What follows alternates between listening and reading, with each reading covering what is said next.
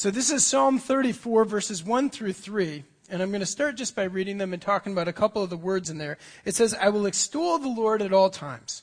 His praise will always be on my lips. My soul will boast in the Lord. Let the afflicted hear and rejoice. Glorify the Lord with me, and let us exalt his name together. Those last two lines. Glorify the Lord with me, and let us exalt his name together. Glorify and exalt. If you've read the Psalms, these are not unusual words. They're words that are reiterated and repeated all throughout the book of Psalms. There's 150 of them, and they constantly talk about this stuff. Glorify God. Now, you have to ask yourself a question why do the psalmists, the preeminent poets of the scriptures, and they extend all the way from Moses' lifetime to almost just before Christ came, okay? There's thousands of years of history, well, a little over a thousand years of history recounted in the Psalms. And one of the major themes of this bit of poetry is, is glorify God. Why is it that that is such a theme across generations of different people who have worshiped this God? I have a theory. It's that we don't easily glorify God. My theory is that the psalmists are writing what they find in their heart is difficult for them to do. So when it says, please exalt God, sometimes it'll even say, bless the Lord, O my soul, as one psalm puts it. And the point there is, my soul doesn't want to. You know, when you wake up on the wrong side of the bed, you ever have that experience? That was not a rhetorical question. Uh, come on, you wake up some morning and you're like, come on, why can't it be tomorrow already, you know? And you wake up and you go, why can't it just be different than it is? And the, the point of that psalm is that psalmist wrote up, woke up just like you, and he said, bless the Lord, O my soul, because I don't feel like blessing the Lord. I gotta talk to myself to get me to the place where I can praise God or do anything worthwhile at all. And so this psalm says these words, glorify God and exalt Him. Those two. Glorify God and exalt Him. it's all August, which also means I'm struggling with my allergies. Just so you know, you're gonna. Is my voice sounding raspy? It is in my ears. I'm already losing it. You know. Uh, but exalting God means something interesting. One translation of the Bible even puts it magnify Him. In fact, both of those words, glorify and magnify or exalt, both of those two words in Hebrew would have had to do with making God bigger. Now, you can't actually make God bigger, right? I mean, he is as big as he's going to get, and nothing you or I can do can change that. But what we can do is put the focus on him to the point where he is the biggest thing in any room, where he is the largest thing we know of. He is the focus of our lives. He is the reason we do what we do. That, mean, that is what it means to exalt or magnify or glorify God.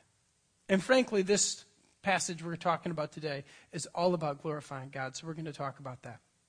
C.S. Lewis, one of my favorite writers, guy died in the 1960s. He was an Oxford professor and was a really great thinker. He came to Christ later in his life, and early on he was just this atheist slash agnostic slash he followed different religions, but he never quite got to the place where he was interested in Christianity, which was really the religion he was grown up or surrounded by until he was in his mid years. And in those years, he started to really come to this amazing relationship with God. Reading Lewis is just phenomenal.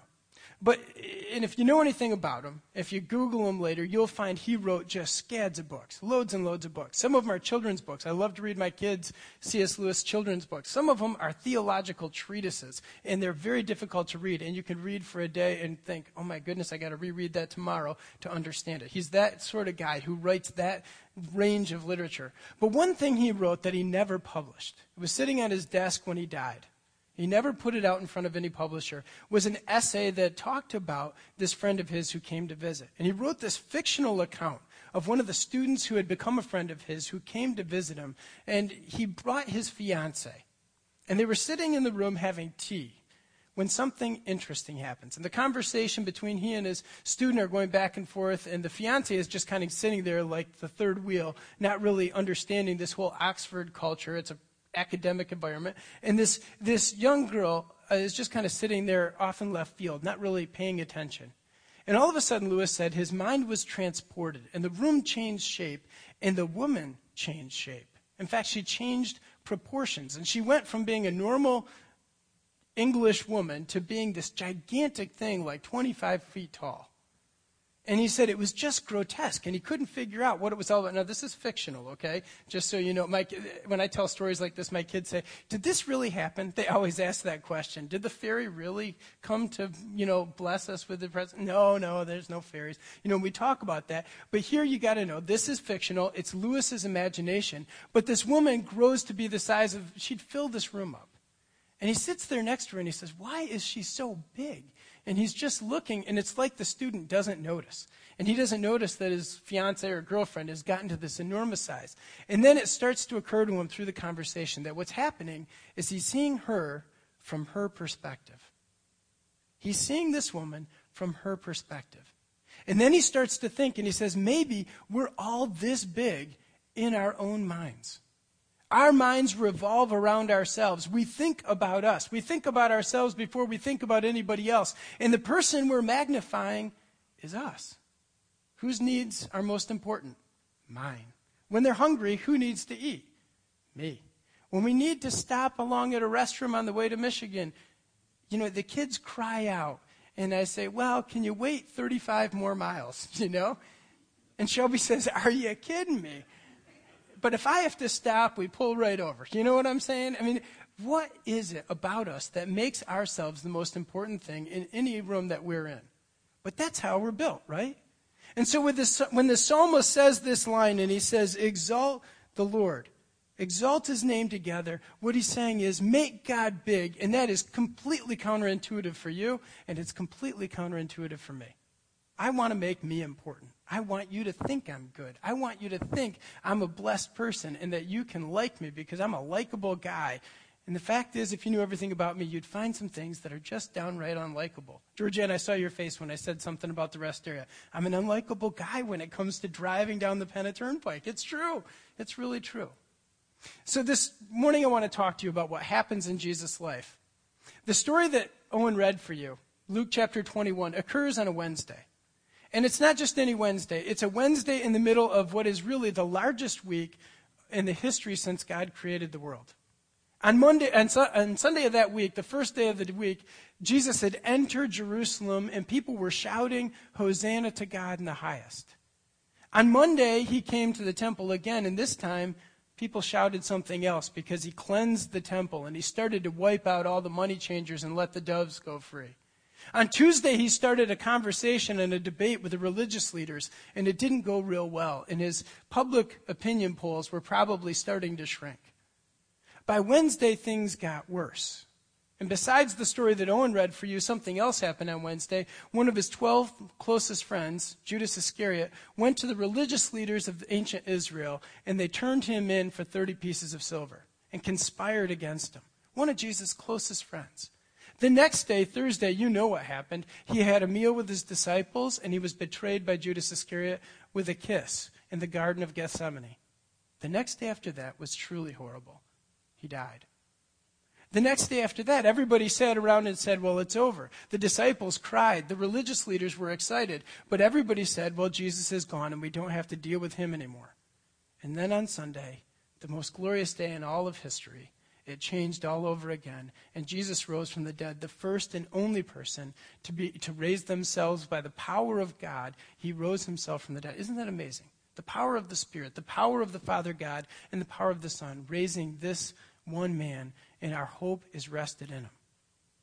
So on Wednesday, when this story takes place, we have to understand that it sits in the midst of all of these gigantic stuff the debate that he was having with the Pharisees and Sadducees and religious leaders of his day, those were the people who were the power brokers of Jesus' time. And I always love to think about them because they're the people that constantly give false messages. As Jesus is every day going into the temple and teaching these people, nobody's hearing him. And the reason why is because the people who walk in already have agendas. They have gigantic egos and they totally want to be the biggest person on the scene.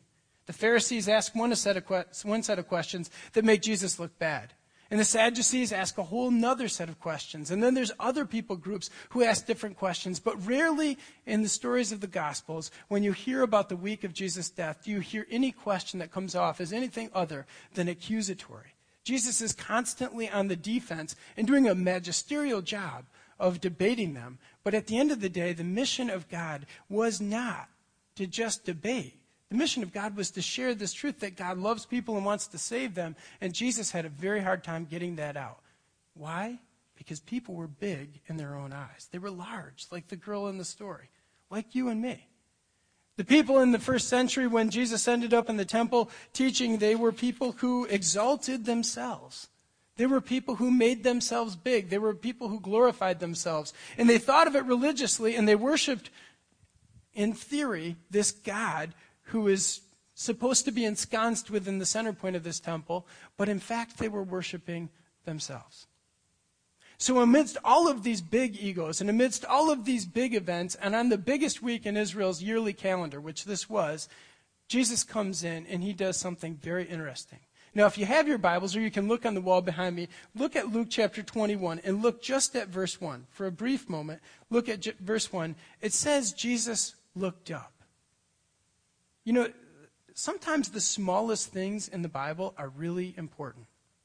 What Jesus sees when he looks up is completely different than what everybody else is saying. What would you have seen if you were in the temple when Jesus was teaching that day? You would have seen these ma- massive power brokers. You would have seen people who had come from a long way off and had the well, the, the well-heeled status in society so they could get to Jerusalem and worship. What's more is you would have seen people coming by this offering checkpoint. This really happened. This is pretty cool. And I, I actually called Tim, and he hasn't called me back about this, but I think we're going to implement it. In the temple, they had this box, and you'd go by it, and you'd drop your money in it, and the person who was watching would shout out how much you put in the box. Now, is that intimidating or what? You know what I'm saying? I'm joking. Mel, Mel's one of our counters. We're never going to do this. That'd be a terrible idea. But you know, when we, when we put money in our offering plate, hopefully that's secret. You're the only one to know that, right? You don't want anybody else knowing it. I don't want to know how much you give. I never look at that stuff. That's not important. What is important is why you give. So these people are coming in, and you can hear so and so gives 10 bucks. And the crowd kind of goes, well, okay, I guess we, we're glad he's here. Another guy gives a hundred bucks. Oh, well, we're starting to warm up a little. A thousand bucks. Yes, you know, and you can feel people look at him. And the status in the crowd is dependent on, in part on what you gave. Eventually you get to 10,000. This temple's so big, people were giving equivalents of a 100,000, I'm sure. The result of all of that is that you knew where you stood in Jewish society by how much money you gave. And so everybody's looking around and you saw that person because they have influence and you say, "Oh, that person just gave 10,000 bucks to the temple. We feel great about him. He is somebody. Maybe I'll try to get a little closer over there." You know what I'm saying? Maybe we can drink from the same punch bowl. That was the kind of place this was. And Jesus looks up. Now notice what he sees. Jesus saw the rich putting their gifts into the temple treasury just like everybody else. That's what you would notice. And he also saw a poor widow put in two very small copper coins. I tell you the truth, he said. This poor widow has put in more than all the others. All these people gave their gifts out of their wealth, but she, out of her poverty, put in all she had to live on. So there's thousands of dollars going into this box. And there's all these people who are raising their status in Jewish society just by their gifts and the fact that they're so publicly acclaimed. And Jesus looks out and he sees a widow. And she gives this. They're even smaller than pennies. Two little copper coins, so insignificant they probably couldn't buy enough stuff to sacrifice to follow the normal everyday procedures of the temple. She didn't have enough money to worship God. That's what this story is. She didn't have what it took to even do her duty by the temple. And yet Jesus says these two pennies are worth more than the guy in front of her who dropped thousands of dollars in the offering plate. And she is no less. In fact, she's greater because she's given from her heart. And deep within her, she is using these two pennies in what God wants most. The currency that God speaks and understands is exaltation. The currency that he understands is glorification. And this woman glorifies him. And she has the humility to do it in public when she knows that these two pennies are going to get shouted out. After $10,000, two cents. You know, when I read this story, it transported me back to about third grade when I had this cousin who we lived about two hours apart, and he was my best friend at the time. And he would always uh, come up with these one liners from his school and then use them on me when I saw them, okay? So every Christmas he would always say this stuff, and he, he looked at me, and he's like, You don't look too good today. You look like two cents waiting for change. That was one of his one liners. I still remember it. It wasn't very nice, was it? But two cents is nothing. It's a one liner, it's an insult. And yet Jesus says this woman gave it, and it's what she had, and she had no more. And it was from a heart of exaltation and glory. She wanted God to get the glory. And God understands that. That's the language God speaks, that's the language God loves. So we have a very large set of people, and we have one tiny, small one. And Jesus looks up, and who do his eyes get attracted to? That one small widow. And all of those large people, as far as their status and probably as far as how they looked at themselves, they were all ranging about doing their thing, and Jesus fixates on this woman. Now, watch what happens next, okay? I always want to think if I went back 2,000 years ago, I would be different than the people who were there and I'm never confident I would be. Now, the preeminent place to look for me is the disciples, because watch what they bounce off of this moment and say, look at this. They say, some of the disciples were remarking about how the temple was adorned with beautiful stones and with gifts dedicated to God. So Jesus says, wow, these are the two most beautiful pennies that Jesus has ever seen because they are absolutely given from a heart of glory and exaltation of God. And the disciples' first reaction is to look around them at this thing that's on the screen and go, wow, look at those stones and look at the rocks and look at the, the, the, furniture and look at all this stuff. That is magnificent. Do you think they got it? Isn't that sad? Jesus pulls out of this society the one person who no one would notice and exalts her for exalting him. And then these guys decide that the coolest thing they can talk about is the big stuff, which he's exactly making a point don't notice. That's the stuff not to worry about. Notice the two pennies, notice the heart. God looks inside, not outside. You guys are focused on all the wrong stuff. And Jesus starts what is the second most famous sermon in the Gospels, and he launches into what is a scathing story for the future of these people and the future of us, possibly as well. What happens next is he dis- deconstructs the disciples' mindset to the point I suspect they just sat there like amoebas. You know, the spines were just completely gone. And he says this line he says, Listen, look at these stones. Look at that, those rocks that build the temple. Honestly, they will be gone and not one will even be on top of the other. God is so disinterested in the worship that takes place on this place because it's not about exaltation and it's not about glory that he will let this thing be completely destroyed. You know how long that took to happen? Roughly 40 years after Christ left the planet. It didn't last long. Let me give you a little bit of a story about this temple because it'll help us to understand. But when they're looking at these rocks, let me tell you that when Herod the Great decided to build this temple, he didn't think the hill was big enough. Okay?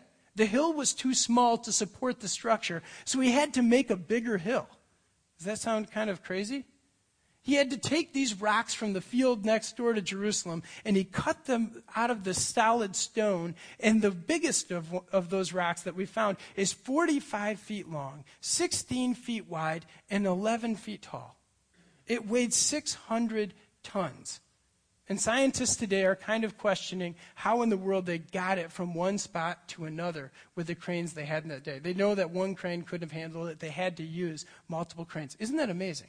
600 tons. When you're talking about the rocks on which this temple was built, it was built out of these massive, gigantic stones that built the hillside to the point where that they could actually have this big a temple in it. The wall that's closest to us in this picture is 150 feet tall. And from the top of that to the bottom of the valley below it is 225 feet. That is massive, right? If you, if you took, this is true, all right? If you took the Wachovia Center, Lincoln Financial Field, and Citizens Bank Park, the place where the Eagles, the Phillies, and the Sixers play, and you took every seat and they were filled, you could fit every person from all three parks in this structure at the same time. That's huge, right? And Jesus sits there and he says, Listen, I will de- destroy this thing. I will take it apart because the exaltation of God the glory of God is the preeminent goal of the human race. We are not okay with God. We are not okay as human beings. We are not even doing what we are called to do until we get to the place where we glorify God. And he says, two pennies are more valuable than this whole temple. He starts by saying that, and he says, I'll take temple, this temple apart. But he goes on. He says, Before all this, they will lay hands on you and persecute you. And he talks about the destruction of their society. What actually ended up occurring is about 40 years after Christ left the planet, there was this moment when Titus, the Roman general, came in and burned this whole temple to the ground. It was completely gone by 70 AD. You know, when Herod decided to build this, it was about 20 BC. And in Jesus' lifetime, the, the, the, Pharisees and Sadducees say it took 46 years so far to build, and it's still in construction when Christ is walking around the planet. And when he leaves, it's still in construction and it goes on. Some people say it, almost, it might never have gotten done, or it might have gotten done within 10 years of its destruction. The construction of this building took that long to make. Can you imagine? Well over half a century was put into building this, and it was destroyed in a year. All at once, it was over.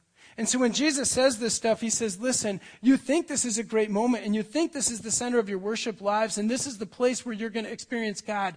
But let me tell you that what happens in the heart of one small widow is a bigger deal to God than what happens in this gigantic structure that you've spent all of this time and money building and that God will let be destroyed in just a few days. It will just go away when that Roman general comes in. Because God is more worried about glory and exaltation than he is all this other stuff. He goes on to say, When you see Jerusalem surrounded by armies, you will know that its desolation is near. That's verse 20. Then let those who are in Judea flee to the mountains. Let those in the city get out, and let those in the country not enter the city. And he says the destruction of Jerusalem will come. He goes on, he gives even a worse sign. It gets worse. There will be signs in the sun, moon, and stars. On the earth, nations will be in anguish and perplexity at the roaring and tossing of the sea. The destruction will go beyond just this city and beyond just this country to the whole planet. Let's stop for a second and think about this.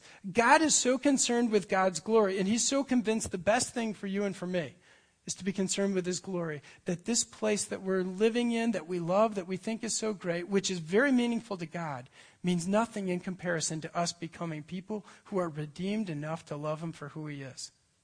That's a very interesting thought, wouldn't you say? The temple didn't mean that much to God. The Jerusalem city, the nation of Israel, the world in which we live, none of them mean nearly as much as that human beings have a right relationship with God.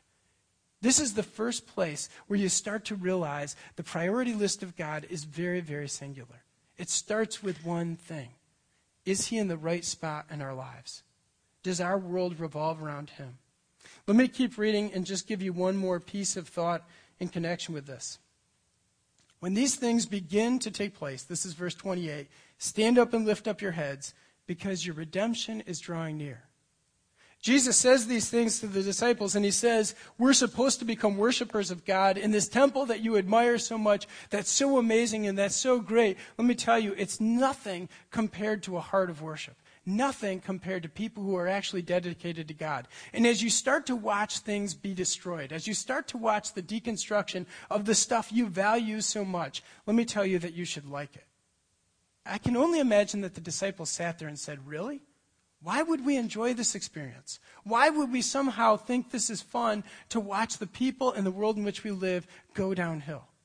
And at the end of it, he says, because your redemption is drawing near. As soon as I pointed to it, Chris, just flip the slide. I love it.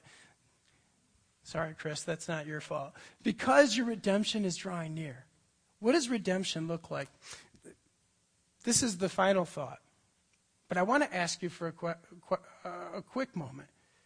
You know, we live in a day when the love of God is just huge. We hear about it all the time, right? God is love. One of my favorite thinkers talks about this and he says, God is love. John 1 8, 1 John 1 8 tells us that. But love is not God. Sometimes in our minds, we think that this God who is represented in this passage of Scripture, he can't possibly be God. I mean, this isn't God. How could this God be loving? And that's because we ask the question the wrong way. When we want to figure out what love is, we go to God and we study God and we come to understand God and we read the passages that tell us about God and we read about his passion for us and we read about the fact that his greatest desire is that people on this planet would love him and worship him and make him who he's designed to be in our lives, the place where he's supposed to hold in our lives. That is his preeminent goal. But that doesn't mean that God is love is the same thing as love as we define it as God. We easily take it and say, well, the thing that is nice, the thing that is good, the thing that is easy, those things must be God. This story is a story of not ease, not good, not fun, because the final point is your redemption looks like you getting in love with this God finally, forever. The ultimate goal of this God is that we know him, that we exalt him, and that unlike the woman in C.S. Lewis' story, the world revolves around him. When I was a little kid, I developed this way of picking on my sisters. I picked on both my sisters when I was little. I've stopped picking on one of them since then, which is actually true. And, and my one sister who I still pick on, I can still do this with. And, and that's at the dinner table when he, she would be saying some story, I would hold up my hand like this, and I would, like, this is, this is my sister, and I would say, The world revolves around you. That's what I would say. And she would just, you know, laugh. And she still thinks it's the funniest thing. She's married now, has a kid, and she, her husband thinks it's great that I do. In fact, I think he likes it more than she does. The world revolves around us, right? The story of Luke 21 tells us that the world does not revolve around us. In fact, our redemption looks like every day getting less and less like the person who the world revolves around them. Instead, our world starts to revolve around God we start to think, what is God like? What does God love? What does God want? Because in so doing, God's plan is worked out on this planet and things do go better. But until He becomes the preeminent thing in our life, the, the person we most worship, glory, love, the person we are most attached to, until that happens, everything else doesn't fit. And redemption looks like us moving towards God. And when He has to destroy things along the way to getting that done, He does it. And the story of Luke 21 is that God is so impassioned for your heart that there are buildings and cities and whole countries that he is willing to topple over in order to get to the people inside them, the individual people who he cares so much about, that he loves so deeply, who need to have a relationship with his son. That is both the most frightening God I can think of and the most loving God. Let me ask you a question. For those of you who are married, don't tell me if this is anywhere close to home. I don't want to hear any reactions. But let's theorize that you cheat on your spouse. Let's just theorize that you've had a bad night, something happened that went wrong, you got intoxicated, or something occurred, and you and myself, we all just hypothesize that we left that person and we went with somebody else for one evening, and then we came home, and then we talked to them, and we had to admit it. And we sit there in the living room, and you're sitting there across the couch from your spouse, and you say, Listen, this has never happened before, and I promise it will never happen again. The tears are streaming down your face, and you say, I will never do this again. I promise. I'm so sorry. I don't know how it happened. It was a terrible mistake. It's sin. It's wrong. It's failure. I have sinned against God and against you. And they look at you and they say, You know what? That's no big deal. Let's get cake and ice cream. You know, I just feel like we need some dessert right now. We're okay. How would you feel about your spouse at that point? You wouldn't feel good, would you? Because any spouse who loves their mate would absolutely be incensed. There may be a healing process that you can walk through. That marriage may make it. I hope it does. But the fact of the matter is, when we have those sorts of betrayals in our lives, if we love that person at all, what happens within us is just an absolute tortured experience. And when we look at God and we act like we can have all of these other priorities in front of Him, and we think it's okay that we put Him in this role where He just kind of blesses our life with help when we need it, that He's there to call upon when we have a problem, when we look at Him that way and we act like He's not jealous, and we act like He's not impassioned, and we act like redemption doesn't look like us being transformed into people who put Him more in the preeminent place of our lives, if we somehow think He's a less wild God than He is, we have truly made a mistake. We can easily think that God doesn't love us as much as He does because His love looks nice and kind and schmarmy like a gigantic marshmallow.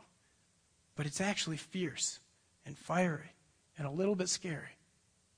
This God loves you to the point where He would hurt all sorts of things. He would even hurt you to get at your heart, to get at the interior part of your life and say, You are mine, and I love you, and I want to know you. That is love. Jealousy is one of the words that the Bible uses to describe this God over and over again. He is a jealous God because he is a God who actually loves. Who's big in your life? Are you the biggest thing in your life? Are your kids the biggest thing in your life? Is your job the biggest thing in your life? Getting that new car, that new house, moving up in society, how people look at you. What's the biggest thing? Is it God and what He thinks? Or is it all this other stuff that we put in the way? And do you somehow easily make the mistake of thinking that He's just going to walk by all that and go, I'm not jealous, I'm not angry, I'm not at all hurt by the fact that you have all this other stuff? Do you think that's our God? Because when the Bible says that God is love, what it means is He is jealous and passionate and deeply relational and very interested in you but absolutely frightening all at the same time. Who's the biggest thing in your life? Join me in prayer.